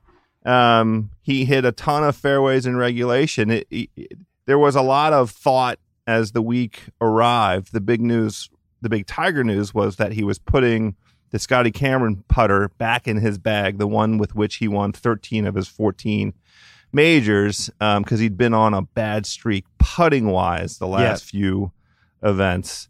Um, but what he really did yesterday was knock the hell out of the ball, and his proximity to the hole was, you know, off the the chain, which is something we've seen from him in this last stretch of very enjoyable Tiger golf. Uh, the scintillating performance he put on on the Sunday at uh, um, the PGA Championship when he was firing at pins on the back nine. I mean, that really got the hair standing up on the back of the neck again. So this proximity to the whole thing makes sense. I will say this: uh, I have a an explainer for this season. He's played in 17 tournaments. This is either his 17th or 18th, and he's only missed two cuts. He missed the cut at Riviera in the early, uh, you know, golf season in January, and he missed the cut at the U.S. Open. And he really missed the cut at the U.S. Open because of an opening round 78 uh, that included a triple bogey on the first hole. He just kind of had a, you know, a brain fart kind of deal. But um, there, the, the, the guys at the Golf Channel were observing that Tiger has been starting off slow, which which is true. His average position in the first round across the season has been 43rd. The thing that I would uh, uh, say about that, he has been playing this season in a way that suggests he has been wanting to simply make cuts. So he's been playing more of a conservative style of golf, not necessarily like the Tiger brand of golf, because he's he's back in a race car. His body is a race car. Yeah. Uh, BS. I mean, you know, it's a. I don't know if it's a Maserati or a Lamborghini or what other. What it's it's definitely something Italian. Um, but he's back in that race car and he's finding out. You know, if I push the pedal this way, uh, what am I capable of? It is no coincidence that he leads the PGA Tour in scoring average on Saturdays. So I think what we've observed this season from him is just simply wanting to make the cut because he knows he's smart. He's a golf savant. That the important thing for him as he re engages is to play four rounds of golf, not go out there and, and try and fire at pins and be, you know, he you don't he didn't show up expecting to be the Tiger of old in terms of kind of a swashbuckling style of play. So he had kind of a more conservative approach. He made cuts and he made cuts all, all year long. And then on Saturday, he would he we would all wake up. He'd be like you know in the twenties or thirties, but then oh Tiger's going low. Tiger's going low. Uh, and he leads the the tour in, in scoring average uh, in the third round. So no, not a big surprise. I think you know good good game plan. He wanted to make cuts. He wanted to get rounds. He wanted to be competitive again. And so here we are. I don't think people realize this golf calendar shift next year with Tiger cresting at seemingly the perfect time is it's all working out because they moved this PGA up and now we're going Masters, PGA. Uh, what's what's next? British or US? The U.S. US and then end with British, and it's four straight months, April to July. And if he's cresting now, he takes a break, comes back. We're gonna have to go to the Masters again if he if Tiger's like officially back, right? I wasn't planning on ever Oh, going yes. again, but Oh, now yes. now I feel like we have to go. And we learned some stuff from last year where we should we got to be in the media center, we got to do podcasts right after. Like there's there's things we can do next year, I feel like. But I kind of feel like we have to be at least there for one or two rounds next year. But then US is at it's at Pebble, right? It is. British Open is in Ireland, Yeah. which you and Jacko and I kind of had to feel each other out text chain about it that I, you know, think we have to um I mean, I wouldn't say that it's dead. I would say that it's still alive. No, what would be dead would be Jacko if we brought him to Ireland for a golf tournament. we just we'll just It's we'll a fair get point. we'll get round trip and then we and we'll get Jacko one way because he's not coming back. You're you're already looking forward to the 2019 schedule and the way that a, a fully restored Tiger, you know, might might titillate, might have us all on the edge of our seats again. Yeah. I'm interested in kind of the rest of this season. So, like, what if Tiger this coming Sunday is on the leaderboard in first or second place and going up on NBC against NFL football? I'm just curious as to what you think the numbers are going to feel like. Oh. Well, the the weird thing is the late games aren't very good. So I actually think if if he's going against the late games that we have, he actually might pull some eyeballs because you got Chiefs, Chargers, Seahawks, Broncos, Cowboys, Panthers, Redskins, Cards. So I, I don't do- think that the the isn't the U.S. Open final this Sunday also the tennis. sure. okay. Uh, Okay, I don't know what time guess. of day because the weather's Nadal Djokovic for five and a half hours on Sunday. Sure. Okay. they're they're they're, they're calling for possibly bad weather uh, around the Philly area on Sunday. Mm. So we don't know what time Tiger's going to be playing. I just think it's it's very interesting. And if he he, he continues to you know uh, place out very well in this tournament, he'll make the uh, final tournament two weeks from now down in Atlanta. And obviously the Ryder Cup is coming up. Yeah. I mean, it's just interesting. NBC has caught the Tiger. Used the word crest. They they caught the Tiger wave at the exact right moment. And you know, the only NBC they, I mean, the only uh, football they have is Sunday Night Football. I'm just curious to see kind of how the numbers play out with, uh, you know, a Tiger and Phil, um, you know, back at the top of the of the the, the charts golf wise. I mean, it still pales in comparison. I know the the sport religion here in this country is the football, but but I'm just No curious matter- to see what's possible. No matter how bad the football is, like last night, we had Eagles Falcons last night. It was just an absolute shit show. We should mention NBC did the whole, um, NBC did the whole uh, that green zone thing, which was one of the dumbest technological uh, quote unquote innovations we've seen. And sometimes everybody hated it. It seemed like I hated Well- it. I detested it. I, I I didn't get a chance to tweet this out because I was doing a fantasy draft while watching the the game, and I was about six vodkas deep. Yeah, But the the, the thing that I would, I'd like to encourage is the graphics department at NBC Sports. Somebody needs to go in there and take all the vape pens that are in there out of that office yeah. because I think there are mind altering substances. The the the true truly egregious NBC graphic thing was last week's football uh, between Michigan and Notre Dame, where they kept down in distance in in penalty flag yellow. Like we're watching, I'm trying to watch that game. It's just a nice, hey, football's back. Here's college football, two storied schools with these traditions, and they keep showing down in distance, and and I keep thinking there's a penalty flag. It's so my theory on this anytime there's a bad idea, I think what happens is you have these networks and they just have a lot of executives and they have a lot of people and they'll have meetings and they'll have like a meeting in June and they'll invite 20 people. Cause I used to see this happen in E ESPN. 20 people, let's talk about the season. Let's talk about plans. Do we want to add anything? Do we want to fix? You know, I have all these people in a room and people will have ideas that you're expected to come up with. Oh, I think, well, what if we did this? What about this? Oh, I like the with that camera behind the quarterback. I we have some innovations there. And they don't want to just come back with the same stuff. They don't want people to feel like they're stealing paychecks. So they come up with ideas. And at some point they went around the room and somebody who clearly had been in the parking lot hitting the vape pen in a major, major way. Um it was like, what if we shade the area from the line of scrimmage all the way to the first down marker on third down. We make that darker. And everybody kind of looks at it and they're like, why? And I'll be like, wow, it'll jump out, it'll jump off the screen. And nobody stopped it. And then it just kind of kept going. And we ended where we were last night with one of the dumbest things I've ever seen. And I don't know where it goes. People are comparing it to the blue hockey puck that Fox had a million years ago. Fox had the blue hockey puck because we didn't have HD back then. We had square TVs. You could barely fucking see anything, and nobody could see the puck when they watched hockey unless they had a giant TV. So they made the puck blue Yeah, the to blue- try to. The blue puck, I, I will defend the blue puck. It was ludicrous, but it was As will I. defensible. I'm right there with you. You know what? I was never worried about watching football on my giant HD TV that I have now, along with the rest of America. I was never worried about where the first down marker was. I never, once we had Well, the they- yellow line, I was like, okay, That's it. that's the marker. They've I know they have to get there. Achieved the pinnacle. Yeah. The yellow line's the pinnacle. So just stop. We don't need anything else. We're done. So I don't know where I don't know how much dumber and idiotic this can get. I I joked last night like make the end zone, make white sparks shoot out of the end zone and put the fucking uprights on on fire.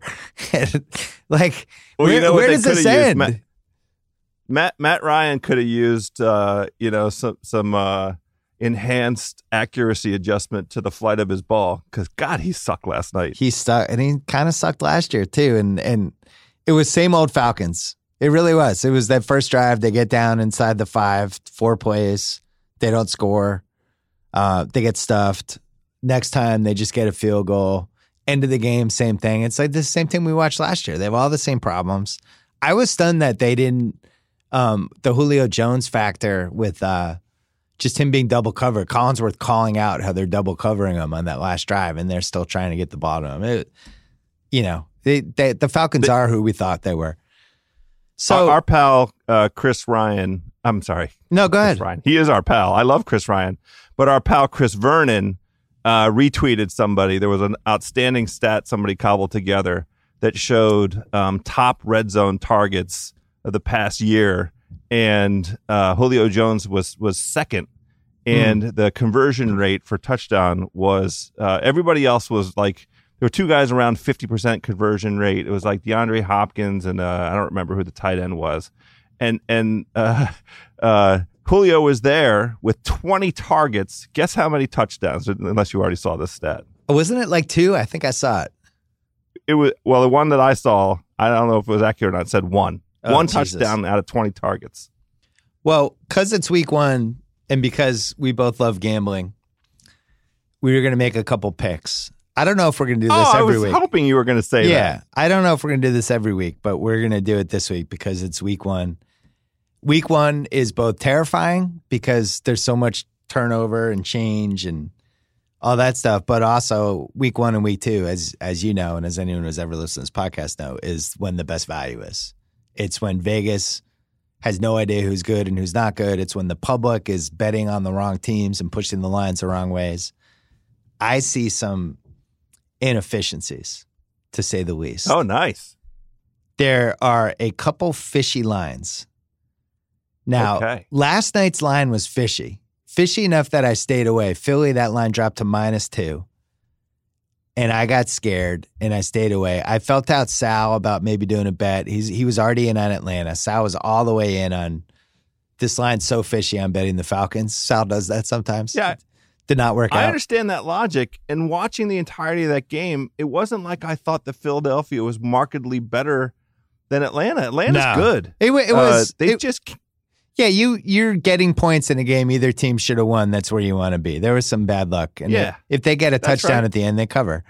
I think what struck me with Philly, I don't want to. We're not going to overreact to any game in the first six weeks. I just we've seen we've been down this road too many times with football.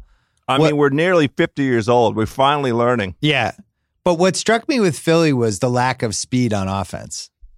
I do think that's a problem. Maybe when Alshon Jeffery comes back, that gets fixed a little bit, but they just seem slow. They it just seemed like a grind for them for their receivers to get open for really until that last drive when when uh, Corey Clement when uh when he burst through on that like 35 40 yarder and he actually had some space for once I, I think they're going to reimagine themselves maybe because they still have a good line. I know some guys are still banged up, but maybe as like this power rushing ball control team and then mix in the RPO and figure it out as it goes along. Wentz will help, well, no question.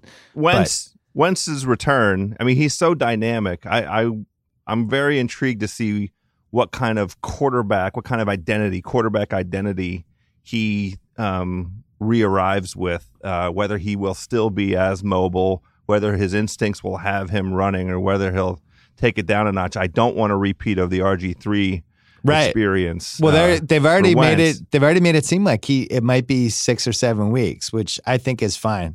But me too. It's just you watched that game last night, and it's just hard to believe that this was the same team nine months ago that the Patriots literally couldn't stop once. That just went up and down the field and made huge plays over and over and over again in all kinds of ways. And either the Eagles have gotten a lot slower, or Matt Patricia was the worst defensive coordinator in the history of football. And so maybe, well, and maybe I mean, the, the the New England defense wasn't exactly setting the world on fire last no, year. And it was not. For some reason, the coach of, of the New England Patriots thought that the starting cornerback shouldn't play. So I, what, what do I know? Yeah. All right, we're going to talk football. Wanted to quickly mention Ringer Podcast Network we added Ryen Russillo two weeks ago. He's got dual threat, college football and pro football every Tuesday night on the Dual Threat with Ryen Russillo podcast. He had Kyle Coward on this week. Very enjoyable interview, by the way. Um, and that's going to be going all the way through the season, all the way through the NFL playoffs. Subscribe now if you haven't subscribed already. And then the Ringer NFL show. I really like what we did with the feed this year. Sunday nights, Mays and Clark. So this Sunday night, Robert Mays, Kevin Clark We'll be there. There'll be a pod waiting for you, either late night if you're a night owl or early in the morning on Monday morning, reacting to everything that happened in week one. GM Street with Tate Frazier and Mike Lombardi Monday night. Then we have Fantasy Football with uh, Danny Heifetz and Danny Kelly. Some fantasy midweek conversation tips, all that stuff. Thursday, Mays and Clark are back. Thursday morning, previewing the Thursday night game, trying to figure out what's going to go on in the upcoming weekend. And then we have GM Street on Friday, Lombardi and uh, Tate once again with a little fantasy football added at the end for last minute ad drops, uh, daily fantasy, whatever you're into. So that is our schedule for the Ringer NFL show. It is a very good feed. People like it. Check it out. Right now, let's do picks. All right, let's let's make a couple picks. I am Let's I talked to earlier in the week a couple teams that I like, and I think I'm gonna my strategy in week one is going to be just to back those teams. In the AFC, we did our wins we did our wins pool yesterday, the one that we gamble on. And you Yeah. ended up with the Bengals right before I was about to take them, which hurt my feelings. whew, what a relief. I like this Bengals team. I like that not a lot of people like the team, which makes me like them more. I thought, uh, you know, people are, have just kind of given up on them mentally. They're just tired of them. It's same old, same old. And um, there's some guys on their defense that I really like. There's a stability to what they've had over the years. Not a lot of turnover slash turmoil. Um, Andy Dalton. It seems like they're going to try to throw the ball a little bit more. Joe Mixon is finally starting running back. But I like that that first month. I like when there's an infrastructure, when there's a coach that's been there for a while and a quarterback that's been there for a while. And I really do feel like it's a little bit of an advantage. I also like them in that division as uh, as a sleeper to take it, especially if Le'Veon Bell doesn't come back. They're only getting. I thought they'd be favored in this game potentially. They're getting two points in Indianapolis. I don't understand the Indianapolis thing at all. Their defenses looked awful, um, and doesn't have a lot of talent. Their offense, they have probably the worst starting running backs in the league, other than maybe your beloved Washington Redskins. Andrew Luck in the preseason, by all accounts, was just throwing short passes and wasn't airing it out at all. Nobody knows what his arm strength is. And I think they're going to be one of the five worst teams in the league. I really do. And that's even before knowing whether Luck's going to come back or not. On the flip side, I think the Bengals are underrated. So I think this is going to be a line that four weeks from now we'll be like, wow, how was Cincy not minus three in Indianapolis? That was crazy. I'm jumping on that. That's my first pick. Cincy plus two, I'm putting a full unit on that one house. A, a full unit. I, Yeah. I I quite like that, and I I agree with everything you just said in terms of rationale. I think the key is this: nobody knows. I mean, uh, you know, Vegas did not award uh, Indianapolis with a full three, so they're they're tapping the brakes a little bit. Only only two for the home team in the home opener. Well, I don't. Th- I don't I- think people agree. think. I don't think people think Cincinnati's good. I think that's what it is. I think they feel like this is two shitty teams playing each other, and I'm not sure that's the case. they they they improve the offensive line. Their defensive front is still as formidable as as it's ever been. They have talent on both sides of the ball. They underachieved last year. I'm I mean, we, we don't have to belabor it any further. I'm gonna join you on Hmm. that full unit. Uh, I figured you would. Anything, any any any any Cincinnati getting points in this situation, I'm on it. Yeah, it just seems like something's wrong with that line. That which leads me to my next one. Um, I don't think Dallas is going to be good, and I, I'm just going to double down on that pretty early here because they're playing a team that I actually think is going to be pretty good. I need them to get out of this first month because they're missing Thomas Davis. They've had some injuries. The offensive line's a little bit shaky, but to me, this feels like a best player in the field game. Got Cam Newton on one sideline. You have Dak and Zeke on the other one, and really a, a motley crew of receivers, in my opinion. I think they're going to have trouble throwing the ball this year, Dallas. I'm not sold on their defense. I think their coach stinks. I think he is a legitimate first coach fired threat, especially if this game goes badly. And I don't totally understand the line. I think Carolina is going to be good. And people are saying, like, oh, the, the NFC South, like, whoa, it's loaded. I'm not sure Atlanta's good.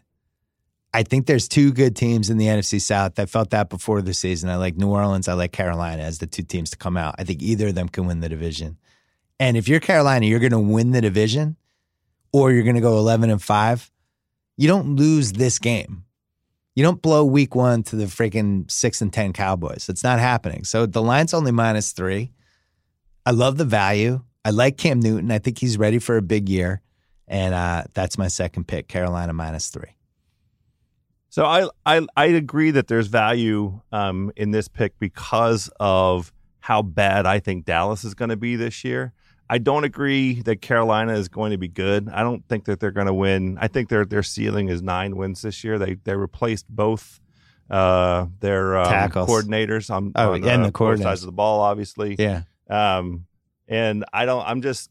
I, I I do subscribe to the theory that this uh, division is a murderer's row, and they uh, um, play a terrible uh, schedule this year. They have a, an incredibly difficult schedule. The the entire NFC South, those four teams, I think uh, Football Outsiders has them as as confronted with. Somebody has them with as as the the four most challenging schedules uh, in the NFL this season. But I I, I think Dallas is going to be a train wreck. The only thing uh, about Jason Garrett, his first coach getting fired, is he clearly knows something about Jerry. He has something on Jerry Jones that has prevented him from getting fired already. Oh, Um, so I wonder that, what it that could would be be. the only reason to be to be worried about it. Um, but yeah, I on the offensive side, those injuries, the the, the reason that uh, Dallas was able to do smoke and mirrors uh, the the previous year was because of that offensive line.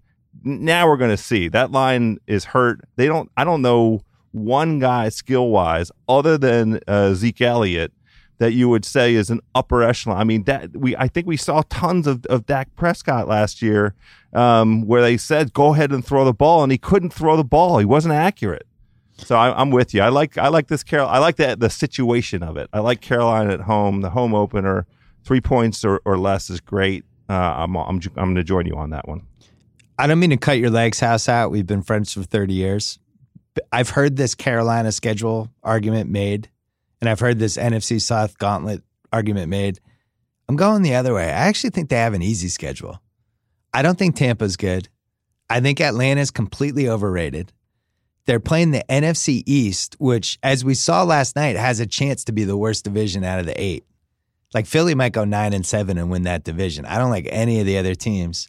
They're also playing um, the the AFC North, which has Pittsburgh, Cincinnati, Cleveland. Who's the fourth team I'm playing? Oh, Baltimore. Baltimore. I don't. it- That's why I think Cincinnati has a chance to steal that division. I don't think that's a particularly strong division either. Um, and then really the gauntlet for them is the last three games. They're home New Orleans, home Atlanta, at New Orleans. But before that, they have the four weeks before that at Detroit, home for Seattle, at Tampa, at Cleveland. It's a pretty nice stretch. So, you know, they were 11 and 5 last year. I just think they're undervalued. And I think, I honestly think people are tired of Cam Newton, is what is for me like the red flag of this whole thing. It's almost like with where, Westbrook is now in the NBA, where people are just like, ah, fuck yeah, I fuck love that. Westbrook. You know I what I mean? heard you make that comparison. It's I just think like- it's very accurate. like it we- really is. We both think OKC is a contender this year, and I don't know if people realize that they might have a, the best chance of anyone in the West to dethrone, or at least give Golden State a series. You know, I think they're as as good of a position as Houston is now. But anyway, the, the the comparison with Westbrook works for me because it feels like there's a public phoniness uh, to both Cam and, and to Westbrook, just in terms of their persona. I mean, yeah, Westbrook maybe is is not f- phony. He is um, relent- relentlessly surly, uh, but does not you know sh- show up and make nice. And when he does make nice, it doesn't feel that authentic. And we we constantly are, are confronted with you know two two sides of. Uh, of Cam. He's he's he's the classic Batman villain, Two Face. On the one hand, he's jovial and laughing, and he's a he's playing with kids, and he's doing you know uh, charity work. But on the other hand, we see him as a crybaby so often. yeah. Uh, and we just don't know. We, we don't we, we don't trust the American sporting public does not trust uh, a, a lack of authenticity, and that, that's where both those guys come out. I think. you know what though? I thought for Cam, he went a long way with me with that Kelvin Benjamin video. I really liked how he handled that. I thought He kept it real, didn't he? He kept it real. He went right up to the guy. He was like, You're going to say that stuff? Say it to my face. He made Kelvin Benjamin clearly back down and just seemed like a leader to me. I don't know. I, I'm in on Cam. I think Cam is actually become underrated and is somebody that is one of the few guys we have right now who could take a team to 10 wins. So um, we will see. Who, who do you have for a second pick? Uh, I just love going up against these execrable. I can't even say the word properly. Anytime uh, you give me Nathan Peterman or you give me uh, is it Peterman? Peter uh, Nathan Peterman. Yeah, name's wrong. Yeah, or you give me Ryan Fitzpatrick. I don't care what the points are. I'm going against them. If if it's not if it's under 14 points, I'm going against them. So I'm I'm I'm just loading up. I just says it feels like a, a basic betting principle if Ryan Fitzpatrick is on the field, I'm betting against him. If Nathan Peterman is on the field, I'm betting against him. And as long as it's under 14, it feels like value to me. So those are two plays just right right away. I can't I can't uh, uh, get to the book fast enough to place those two bets. So you have Baltimore. Baltimore is against Buffalo, and the line is it's Buffalo at Baltimore. The line is seven and a half. New Orleans. Yeah, it could be ten and a half, and a half, and I would take that. New Orleans 10 over Tampa and Ryan Fitzpatrick at home. So you like both yeah, of those? New Orleans at home against Ryan Fitzpatrick. Yes, please. It's interesting. Much more. I was looking at both of those. I don't know what to make of the Ravens, but um, Ravens at home have been pretty reliable no matter what kind of condition their team is in. I'm with you. I think Buffalo is the worst team in the league. The thing that scares me is that everybody has said Buffalo is the worst team in the league. And they're going into this Baltimore game, and Baltimore's a good home team. People actually think they might be a little better than uh, some other people expect. Why isn't the line higher? It's Nathan Peterman on the road in Baltimore, a place where Baltimore wins almost all their home games. Why isn't that line eight and a half? Why isn't it nine? Why only seven? You know why? Honestly, I think we're paying a Flacco tax. I think we've seen enough of Flacco. I mean, we, I think it's right to be skeptical of Baltimore this season because they're going to go through this transition. This is it for Flacco, and yeah. I don't think that it's going to end well. Uh, and I think the the only reason this isn't double digits is the Flacco tax. Well, fucking Trump, you know, the fucking the Flacco tax, all the shit he's pulled. It's really ridiculous. uh, it, you know, if that Saints line gets down to nine and a half, I think there's a really strong three team, seven point tease to be made with the Ravens, oh. Ravens, Saints, and the Rams. Because I think the Rams is basically a free game this week. You just put the Rams. I totally agree with this. Put the Rams with anybody, and and and you win. Um, in fact, I'm doing that as as my last bet. I am putting my third bet and this is a half unit, not a full unit. Um, I like the Bears. I, I can't believe I'm saying this. I like the Bears plus 260. Oh. Uh, I'm sorry, plus 250. What? The Bears plus 250 to win in Green Bay. I'm putting a half oh. unit on it. I'm taking a flyer. Now it it's thoughtful. I understand the impact of Khalil Mack, and and I love Mays. I mean, let, let there there are many, many beloveds at the ringer. B- Baby Bear Mays is, is among them. He came on House of Carbs last year, and, and I still get tweets from people who go to Chicago yeah. give shout outs for the to the fantastic Pequod's pizza that he recommended. But get the GTFO. Mitch Trubisky. They they put him in the most conservative offense in the history of National Football League last year. Eh, eh, they they tried to let him only throw eight times a game. Why do you think that is? I'm listening. I, I'm not. I'm. I mean, I'm. It's I, a question. I, I don't what have a counter. What is different about Mitch Trubisky? What has changed for him that's going to? I know they have a different coach and a different coordinator, but he, if he can't throw the football, and there's no evidence that he can, how are they going to go into Lambeau and beat Aaron Rodgers? I hear your points. I I have the. It's a one point. I have the Bears t- plus 250, parlayed with the Saints minus 500. It takes me to plus 320. and I like their defense. I don't care if it took you to plus 3,020. It's I- just say goodbye to that money. I like their defense. I like the fact that some something weird is going to happen with one of these games. Everybody I has just penciled in it, the it Packers. always does. Everyone has penciled in the Packers as a contender.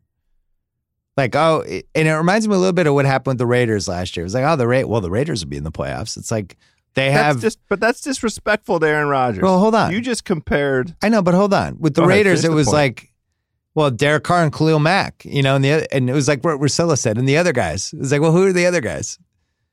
Yeah, it's Derek Carr and Khalil Mack, and then you go, and it's like there's nobody on the team. Um, I think with the Packers, people have convinced themselves that if Rodgers hadn't gotten hurt last year, this Packers team would have been so and so. And uh, I don't know. I'm just not I sure. I convinced myself of that. Aaron Rodgers- best quarterback in football. Uh, he's also he's 35.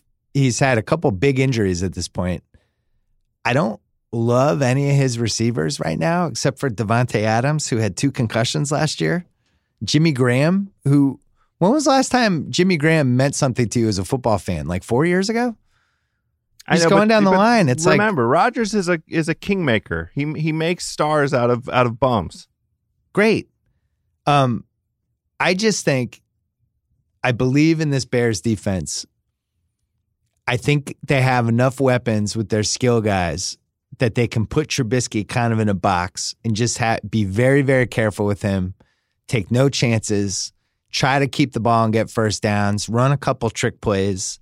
And when it's like third and eleven, you don't have him drop back and throw down twenty yards downfield. You just you, you have him manage the game. House he a manages the game. you know he he runs around. He sprints. He just Oh. he does stuff. His strong suit, I just have a feeling about this game. I, I sprinting and throwing the ball out of bounds. I like the Bears anyway before the Mack trade. Then they made the Mack trade. I'm like, wow, they might have the best or second best defense in the league now. And uh, It, it's I'm a believer. like I think they're gonna- don't mind it. How I think this? there are a bounce back story. how about this, House? I think they're going to beat the shit out of Aaron Rodgers on Sunday. There, I said it. I said it right there. I think Well, they're going to pound him like a hope. piece of fucking veal on Sunday. That's, That's, what. their best. That's their best hope is to go find that collarbone, Yeah. find the soft point in it, and, and get it cracked again. That's their only hope. it's going to be shitty weather Sunday night. Um, it'll be windy and kind of weird, and they're just going to try to beat the shit out of them, and they're going to be fired up. And Al Michaels and Collinsworth, are, and Al Michaels is going to be like, Al, Al, you know the bear. I know they were underdogs, Al, but the Bears think they can win this game. That's going to happen the second quarter. I, I, I, I, just think they think they can win this, Al. I think they think they have a better team. Um, I'm just saying. I think I think to me it's plus three twenty. Team them with the Saints against Fitzpatrick at home, and uh, I think there's a one in three chance they could win the game. So that's that's All right, uh, one in three. That's yeah. that's and you got those odds, so that's fair. No, I like that you disagree. It makes me more emboldened. I hope Mitch Trubisky heard all of this. I I really like their skill guys. I like uh, I like this Anthony Miller pickup. I like Yeah. Tarik Cohen. I think Jordan Howard's Sure. going to have a huge year, and he had a pretty good year last year. I'm year. happy to hear that. I drafted him last night. Um, who's their lead receiver? I'm blanking. Allen Robinson. Allen Robinson. Great signing. Yeah, Really enjoyed great it. signing. I like Taylor Gabriel. I thought he had some moments on Atlanta. I like I Trey agree Burton. with everything that you're saying. I, I'm prepared to to recognize the improvement that they've made, and I applaud them going into free agency and grabbing some real skill players in areas where they needed to improve. I mean, you know, good for them. Good. The, the, the good people of Chicago deserve a competent football team. I just don't think we're going to see all of that come together in game one. That's all. Okay. Well, I will remind you before I let this go. In week one, something there's always one team that, oh my God, where'd this come from? And I'm going through the list, and this seems like one of the logical candidates. I think another one could be the Texans going into New England. I'm not saying this will happen, but the Texans going to New England and Deshaun Watson's awesome, and they beat the shit out of Brady and look like a contender. There's going to be one team that we don't expect that after Sunday night, we're going to go, they look like a contender, or wow, they might be a playoff team. And I keep coming back to the Bears. I think that might be the team. Yeah, the the one that fits that description for me is Denver, who I think uh, may, may just beat the crap out of Seattle. Yeah, I wanted to Uh, talk myself into them, and then I read that article about Elway and the 16 and 17 drafts and how bad they were, and how they just basically dumpster fired two straight drafts. I don't know how that helps them for 18. Do you I, have? I don't disagree, and we're in the thing that the the lesson the Eagles taught us last year is the how crucial depth is at every at every position. Um, but I just think Denver still has enough talent on on both sides of the ball. They had a quarterback problem for two consecutive seasons. True, and we like And Case I Keenum. think that Minnesota made a grave mistake in in uh, not just letting Case Keenum go, but replacing him with Kirk Cousins. They're going to find out exactly what Kirk Cousins. I I saw some commentator write. I don't remember who or where in the previews. Well, we're really excited to see Kirk Cousins ceiling in the in the red zone. He's going to have a lot of opportunities with the Minnesota team. Let me uh, let me tell you, just just sit tight, just sit tight. There's there's there's a famous play that with Kirk Cousins uh, at the end of a game against the Eagles three or four years ago. Just just wait and see what what kind of Einstein Kirk Cousins is inside the twenty yard line. Um, Minnesota fans, I, I, I just prepare yourselves. That's all I'm going to say. I'm not going to, you know, it's the beginning of the season. There's no reason to be overly negative, but I'll tell you this. Alex Smith is an enormous upgrade over Kirk Cousins here in Washington, D.C. yeah, this is. I've completely talked myself out of Minnesota making the playoffs. I think Kirk Cousins is going to cancer they're too- them. They're very good. I, I still think they're going to make the playoffs. They might win ten or eleven games, but there's a, there's a they're they're going to be held back by their quarterback. The point I was trying to make with Denver is they too were held back by by just you know not even replacement level quarterbacks, and they had people playing quarterback in Denver that that didn't belong uh, on an NFL field, and they are no longer on an NFL True. field. Uh, I think Case Keenum was was damn good last year, and all the advanced advanced metrics bear it out. And I think Denver still has talent on both sides of the ball. That's the one that I have circled in terms of oh wow these they, they may be back, and also oh wow Seattle's going through going to have have a tough run this year. I tried to get there. I'm ta- I'm picking Denver in our picks pool. I just can't get there mentally with Denver reading. I I wish I'd Okay. never read that article about the drafts. Um, I, I think I think Chicago makes the playoffs, and I think there's one spot left for Green Bay or Minnesota, and I have no idea which one of those two, which one of those two doesn't make it. But I have, I have Carolina and New Orleans making it. I have the Rams with the one seed, Philly nine and seven, 10 and six, something like that. And uh and then Chicago making it either as a wild card or division champ, I don't know. And then one of those two, Minnesota or Green Bay. I think that's where we land. I have one more bet. This is my big bet. Oh, let's hear it. I'm going one and a half units on this house. Wow, that's a big one. Yeah. Rams minus 210, Saints minus 500. Parlay, a parlay. Yeah. Minus, minus 130 when you team those two babies together. That's all. I mean, it's ne- nearly even odds almost. Yeah. And I think the Raiders are going to be awful. I think Jon Gruden is going to be memorably, historically bad and a potential train wreck. I've already promised to eat. Uh, I said cow testicles the other day on my podcast. I the cows don't have testicles. Bull. I meant bull testicles. Whatever brains are, I've never had brains. I will eat brains on this podcast if the Raiders make the playoffs. I'm not going to have to worry about doing that because the Raiders are freaking horrible. Oh, and Jon Gruden's going to be awful. It- It's a delicacy. Sweetbreads are, are, are wonderful, so I'm not going to let you off the hook with that. You, No, thanks. You, you have to eat good Goodell's testicles. That's where it ended up with the cuz. I listened to that podcast. Yeah. Well, I'll do that too. Um, I think the Rams Just fondle go. them. That'll be enough for me. Just a fondle, a tickle. The Rams go 13 and 3, 14 or 2, something like that. I think they have the most talent. I believe in the coach, the skill guys, the defense, the whole thing. And uh, and I think this is a line that should be four points higher. I think they should be favored by eight and a half, not four and a half. So I think there's a case to be made. Just bet the four and a half too. But I just like the money line combined with the Saints against Fitzpatrick. To me, that almost feels foolproof. And I'm going to one and one and a half units on that. So there we go. I hate I hate using words like foolproof. I know. By God, That's why I was have careful. been fools. We've been fooled and fools many many times when it comes to these these selections.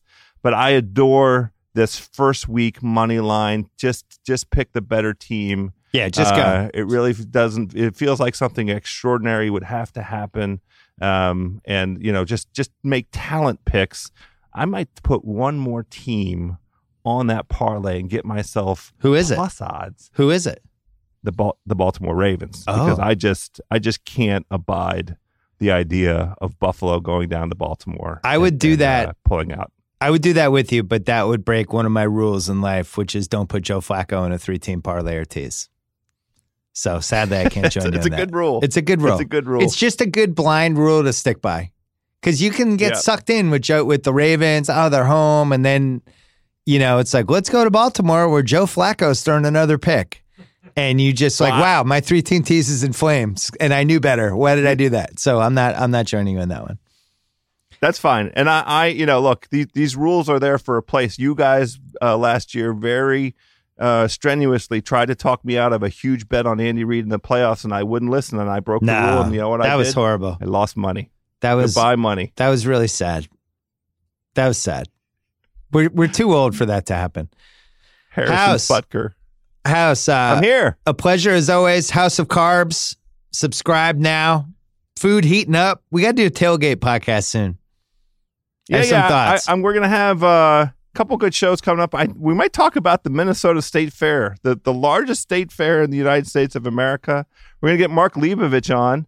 He he spent the past four years whining and dining with owners of the NFL. Mm. So we're gonna have him on and talk about the the highlights and lowlights of some of those meals. I think that'll be good. He's got his new book, Big Game, coming Yeah. out.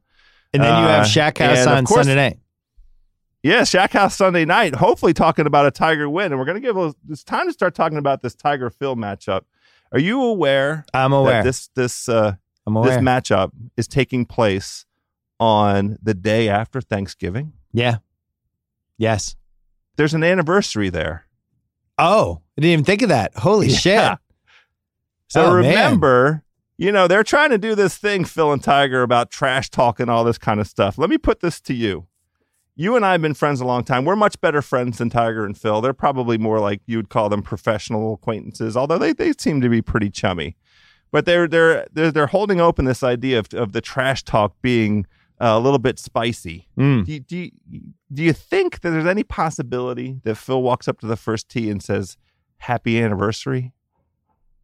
No.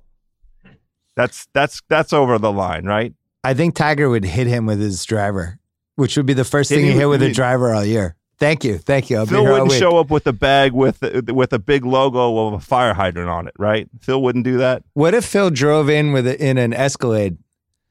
He drove to the tee With what? wasn't that the car Tiger was With an driving? Escalade with a nine iron sticking out of it, I mean, or with an Escalade with a fire hydrant attached to the front. this is rough. Rough times for Pretty good. Maybe maybe drops the BlackBerry on the on the tee. Like, hey, you left this. oh, oh, I mean, what about just play the recording? Like have that recording. Uh, Mm. What was the girl's name? Rachel, you can Melissa. tell. It's Tiger. I need you to do this. Oh yeah, oh, Huge, Yeah, quickly. huge quickly was great. Ah man, maybe what if Tiger's listening to this? Now we're hurting his self confidence. We, we gotta stop. Oh no, no. For, fortunately, there's no chance Tiger's listening. Well, I I shouldn't say that. No, he's not listening. Let's be honest. Joe Okay, House, good. a pleasure as always. Thanks for Friday rolling with me. Talk to you soon. Let's go Mystics. Thanks so much to ZipRecruiter. Don't forget to go to ziprecruiter.com slash BS. Thanks to the ringer.com and the Ringer Podcast Network. Don't forget to check out all of our stuff, including the new Ryen Russillo podcast, Dual Threat, and the Ringer NFL show. Thanks to Starbucks Double Shot. Starts with bold Starbucks coffee blended with milk for a smooth, creamy, delicious flavor, enhanced with ginseng guarana and B vitamins. I know I need energy around 3:30 p.m., 4 4 p.m. every day. Need a little uh need a little friend, need a little pick me up. That's Starbucks Double Shot energy to do things you actually do. Find it in your local convenience store. And thanks to Campaign Monitor again, when it comes to email marketing, so much more goes into creating smart and effective campaigns than what meets the eye. Campaign Monitor created an easy to use email marketing platform complete with mobile friendly templates, a single drag and drop email editor, award winning 24 7 customer service. It's used by more than 250,000 businesses worldwide. Try it without spending a dime right now. My listeners can sign up for their free trial today. Campaignmonitor.com slash BS. Again, campaignmonitor.com slash BS. Enjoy the weekend. Sal and I are back Monday, reacting to week one, guessing the lines for week two. Until then, enjoy football.